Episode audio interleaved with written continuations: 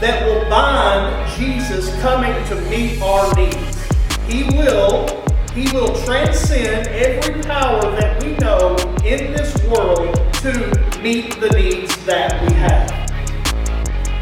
Imagine being on a boat at night and looking out and seeing Jesus walking on the water. From John chapter 6, this is a miracle that is famous and many of us know about, but do we truly understand the meaning of why it was that Jesus walked on the water? Do we understand that this points to a greater significance for what Jesus actually came to do for us?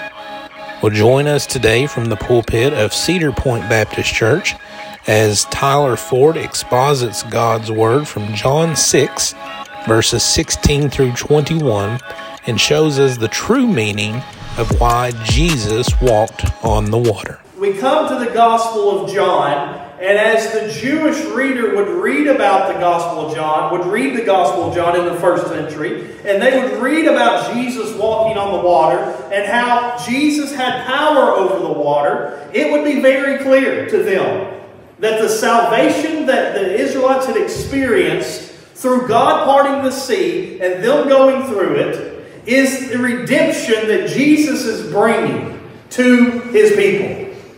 And so, and that's where our minds need to begin.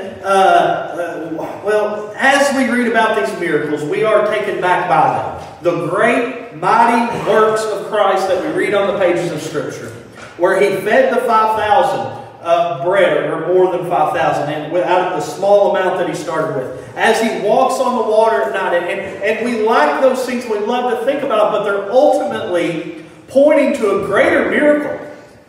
That God, through Christ, would bring redemption for His people. So let's not get stuck on the miracle happening, but let's notice what the miracle is telling us. That our Savior has come. And that's ultimately what is being told in this text. I think we can sum it up very well with 2 Corinthians chapter 12, verse number 9.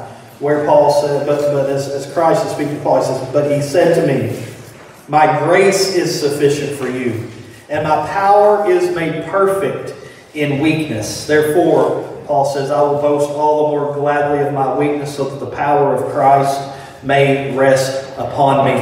And we see that in our very weak state, our inability to atone for our own sin, Christ has made a way.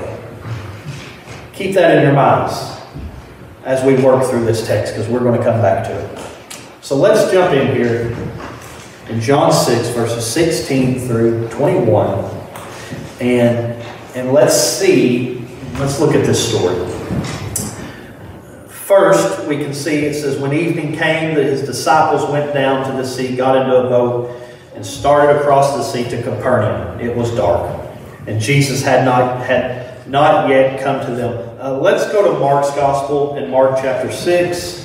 I'm going to read one verse. This is Mark's account of what John has written here. Mark gives us a little bit more details. He says in verse 45, "Immediately He made His disciples get into the boat and go before Him to the other side, to Bethsaida, while He dismissed the crowd." So I just want us to see there that the disciples getting in the boat and going to the other side was by direction of Jesus. Jesus had instructed them to do that. Jesus knew what was coming, and that's how I want to start this story. Is for us to understand that as Jesus put them in the boat, told them to go to the other side, He knew what was getting ready to happen to them. He knew they were going to be in great distress because a bad storm was getting ready to come upon them as they crossed the sea. Now we see that in verse 18. We see the description, a smaller description of the storm. It said, "The sea became rough because a strong wind was blowing." So, a strong wind in the Sea of Galilee. I don't know if you've ever been out in the ocean on a boat. We went out once. We've been on a cruise, but we can't tell on those. But we went out once in Maine. We were in Maine, and we went whale watching in Maine. And we went in the summer, but it was cool in Maine in the summer. It's, 50 degrees. And I'm going to forget, they gave, we had to make sure we had big, heavy jackets and to go out, because once you got out, away from the land and the wind was blowing up in the northeast, the waters became kind of rough. So that's kind of the scene we have here as they're crossing the Sea of Galilee. The wind had picked up, and because the wind had picked up, the waves had become rough in the sea. It was a stressful time for the followers of Jesus, maybe even so much that they feared for their very life as they crossed the sea at night. Now, these men were great fishermen. We know that from the calling that Jesus called them from their boats. They were fishermen. They were adept at being able to cross the sea. They knew what they were doing. But clearly, because John has wrote this in our text, and we can see in the other gospel accounts, this situation was not an ideal situation even for the most experienced fishermen. The sea became rough because a strong wind was blowing. When they had rowed about 3 or 4 miles, it says they saw Jesus walking on the sea. Now, this happened in the fourth watch of the night, as we see in the other accounts. This was about 3 a.m. in the morning. So this is after a long day. They had already crossed the sea earlier. They sat, they ate, they listened to Jesus. They had passed out all the food. They had got back in the boat to cross back to the other side. And at 3 a.m. in the morning, they're rowing for their lives, trying to get back to dry land. This was about a 6 to 7 hour trip. This wasn't like getting in a boat, starting up your motor, and then getting to the other side. This was hard work. So we have to think about what was in their mind as all this was going on. What were they thinking about? Now, we know what has just happened previously in our text, that Jesus had just fed over 5,000 people out of 5 loaves and a few fish. That he had just done a miraculous act, and they all had sat there and witnessed it. Not only did they witness it, but they're the ones that passed out the food. They're the ones that took up the collection. Probably, we don't really know. We kind of talked about it a little bit last week, but probably they had the remaining amount of the bread with them as they were crossing back to the other side. Even what was going through their minds as Jesus had told them to cross the sea. And now this great storm had come upon them. Waves were crashing up against their boat. They're out rowing the boat at 3 o'clock in the morning, trying to get to the other side, worried about their life. Why did Jesus do this? Why did he send them to the other side? To teach them. To help their faith. They had just seen Jesus care for people that he did not know. 5,000 to 8,000 people that he did not really know. People that had just started following him. But now Jesus wants to show his followers that he cares for them too. Because here's what can happen to us sometimes. As we follow Christ in our lives, and as we sometimes become, maybe it's not the right wording, but we become the hands and feet of Jesus. We're active in ministry. We're doing things for the glory of God. And we're serving the people of this world.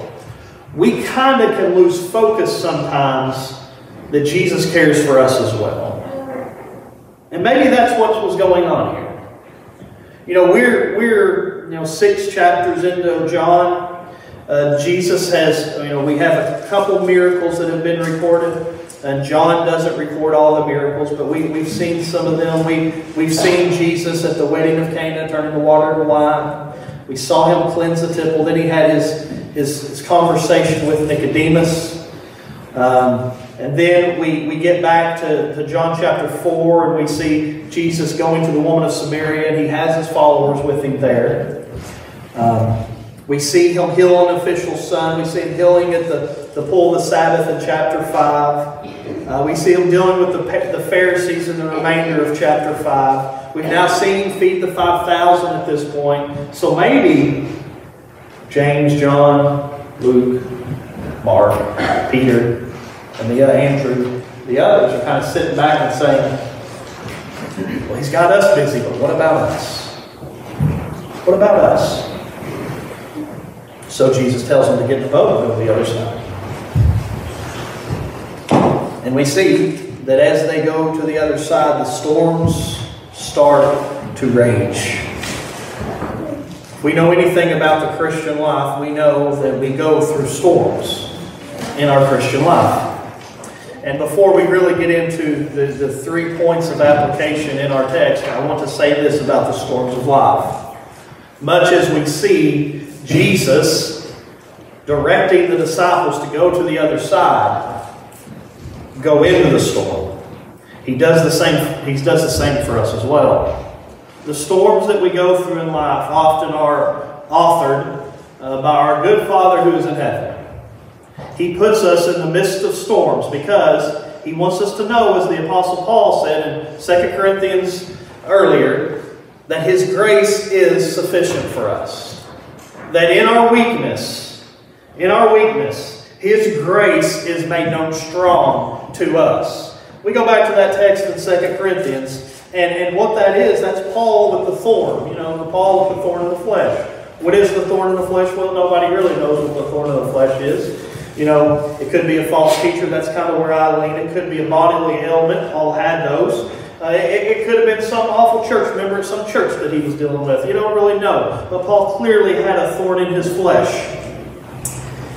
And so Paul says, really in that chapter 12 of 2 Corinthians, starting in verse 1, so I must go on boasting, though there is nothing to be gained by it. I will go on to visions and revelations of the Lord.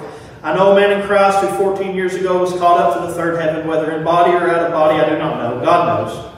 And I know that this man was caught up into paradise, whether in body or out of body, I don't know. God knows. And he heard things that cannot be told, which man may not utter. On behalf of this man I will boast, but on my own behalf I will not boast, except in my weakness.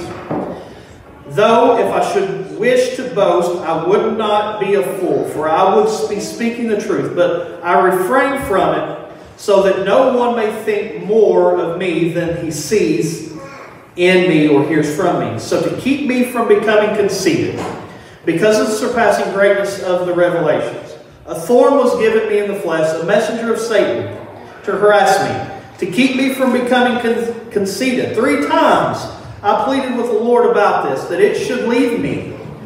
But he said to me, my grace is sufficient for you, for my power is made perfect in your weakness. Sometimes the thorn that we have, whatever that trial or whatever that suffering is, it is so that God's power may be perfected in your weakness. You know, the disciples, the followers of Jesus in our text today, they had a clear weakness happening in that text. The power of that storm and the sea was overcoming to them. They were not probably, and if you read the other text, it implies strongly, they were not going to make it out of that alive.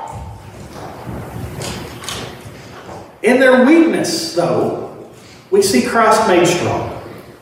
So I want to contest you 3 things. As we go through storms, as we go through trials, that we're going to say Jesus is the author of those things. 3 things that we see Jesus doing in our text that I think we certainly can apply to our lives today. First, Jesus is watching. He is watching. We read in the other accounts of this text, and we won't go there to save times, but it says that Jesus goes up to the mount and he watches as they go across. And it implies that in that text, and I think the lay of the land, the Sea of Galilee was kind of down in a bowl almost, that he was up on the mountain and he could see them going all the way across. He was watching. Jesus is always watching over our lives. Our lives are before his eyes. Let's go to 1 Samuel and look at the story of David and Goliath.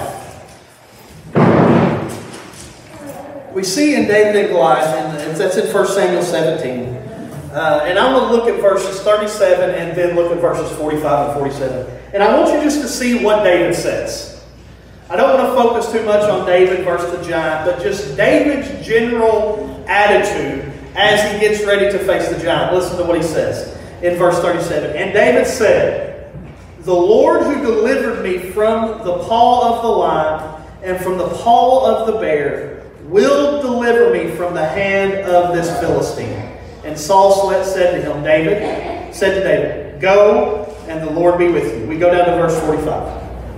And it says, "Then David said to the Philistine," that's Goliath, "You come to me with a sword and with a spear and with a javelin, but I come to you in the name of the Lord of hosts, the God of the armies of Israel, whom you have defiled. This day the Lord will deliver you into my hand, and I will strike you down and cut off your head, and I will give the dead bodies of the host of the Philistines this day to the birds of the air and to the wild beasts of the earth, that all the earth may know that there is a God in Israel, and that all this assembly may know it. May know that the Lord saves, not with sword and spear, for the battle is the Lord's, and He will give you into our hand." So notice David's just general stance as he goes into this battle. He doesn't boast in his strength. He doesn't boast in what he can do, but actually what David does is he boasts in his weakness, but that the Lord will have victory in this battle. "The Lord who delivered me," David said to the Philistine, "You come to me with sword and spear and javelin, but I come in the name of the Lord." And notice then what David says at the end of this text. "That all this assembly may know that the Lord saves, not with spear and sword, for the battle is the Lord's, and He will give you into my hand." Let's think about that for a moment. Let's think about these men getting in this boat, crossing the sea at night. They made it across. The text tells us that. What do you think the stories were like the next day? What do you think they said to their families? What do you think they said to their friends? What do you think they said as they went out into the market? What do you think they said amongst themselves? "We weren't going to make it. But Jesus came to us. He silenced the sea and the wind. We got into the boat, and we made it to the other side." Wow. What else can we do? The Lord is always watching. We see again in Psalms 34, verse 15. David, Psalm of David, David says,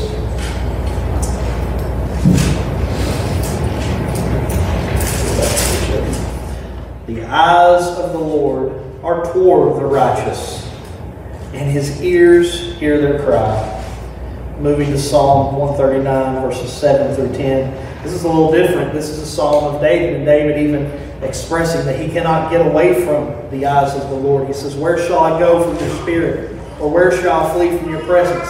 If I ascend to heaven, you are there. If I make my bed in Sheol, you are there. If I take the wings of the morning and dwell in the uttermost parts of the sea, even there your hand shall lead me, and your right hand shall hold me.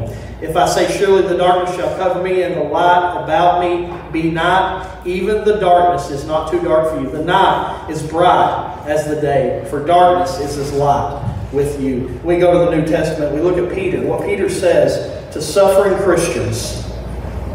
People who are suffering for righteousness' sake, for following Jesus. He says in verse number 12 of chapter 3, 1 Peter, "For the eyes of the Lord are on the righteous, and His ears are open to their prayers. But the face of the Lord is against those who do evil." Peter knew that. Peter knew that because he was on that boat. He knew the eyes of the Lord would always be upon the righteous. And you can take heart in that as well. As you are in the midst of storms and trials in your life, Jesus is always watching. But our next point, Jesus is not just an onlooker. Jesus also steps in and helps. He doesn't just sit back and as an audience to see what's going to happen, but he steps into the situation and he helps the situation. We see in our text that Jesus left down from the mountain. He came to them, but notice how Jesus came to them. He didn't get in another boat and speed out to them. No, he came to them in a very miraculous way.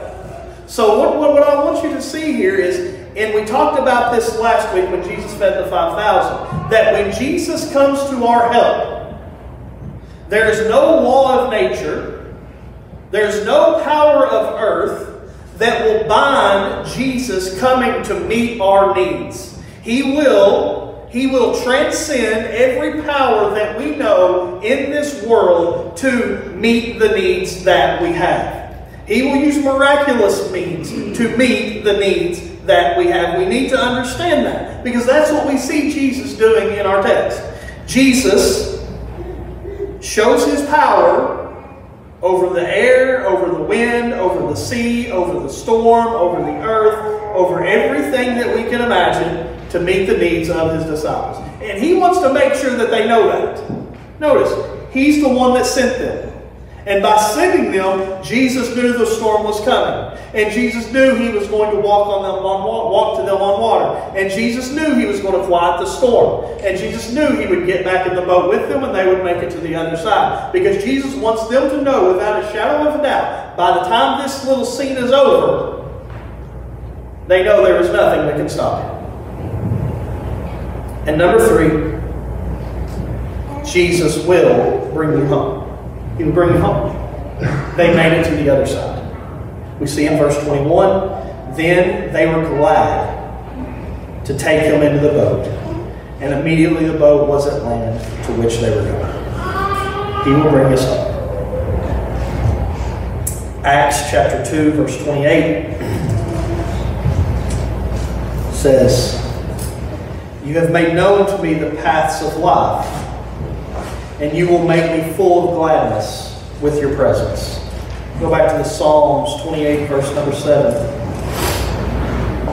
It says, "The Lord is my strength and my shield. In him my heart trusts, and I am helped.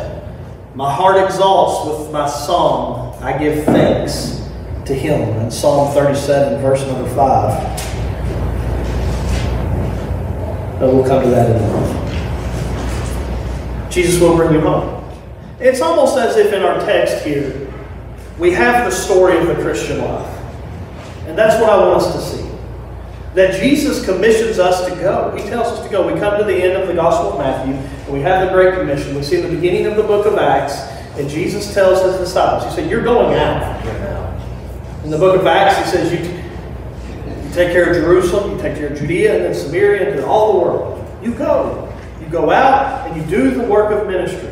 And as we go out and we do the work of ministry, we know Jesus is watching. And as we meet trials in the work of ministry, we know Jesus does not just watch, but he will move heaven and earth to help. And we know that as we enter into those trials and as Jesus comes alongside us to make us know his grace is sufficient, we have the promise that Jesus will bring us home. That he will take us to the very end.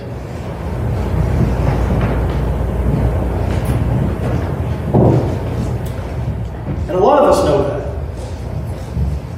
A lot of us have been in the boat, on the sea, in storms.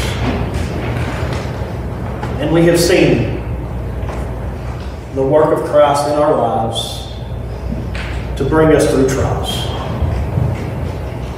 But maybe that's foreign to some people here. So what do we do? First, you believe in the authority of the Bible. You understand that you cannot help yourself. In this picture that we have today in our text, we have expert fishermen. Expert fishermen. In a boat, on a sea, probably getting ready to lose their lives. With all their expertise, they could not help themselves. But Jesus is able to do what you cannot do it. That's the story of the text. And that's ultimately what this text is looking forward to. That we cannot save ourselves. That we have a problem, and that problem is sin.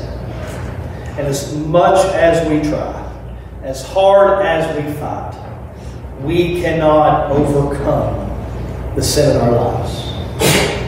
We can discipline ourselves, as Paul says, we can beat our bodies into discipline. We still will not be able to overcome the power of sin in our lives. We will never be able to atone, to pay the price, that pay the cost that sin has put on our heads. Because the wages of sin is death, is what the Bible says. The cost is that a perfect sacrifice had to be made to meet the righteous requirement of God. But just as Jesus was able to feed the 5,000, just as Jesus was able to come to the disciples on the water and get them to the other side, Jesus has made a way. He is able to do what you and I cannot do. He went to an old, rugged cross. He laid down His life. He paid the price, the atonement that had to be made to meet the righteous requirement of God. God said, to meet the requirement of sin, one must be sinless, a lamb without blemish. And Jesus was just that. No one took Jesus' life. Jesus laid His life down. But you have to commit yourself to Him. That's what you have to do. You have to commit yourself to them. Psalm 37, verse number 5. Commit your way to the Lord. Trust Him. Listen to what it says. And He will act. So what does that mean? What does that just look like? It means turning from your sin.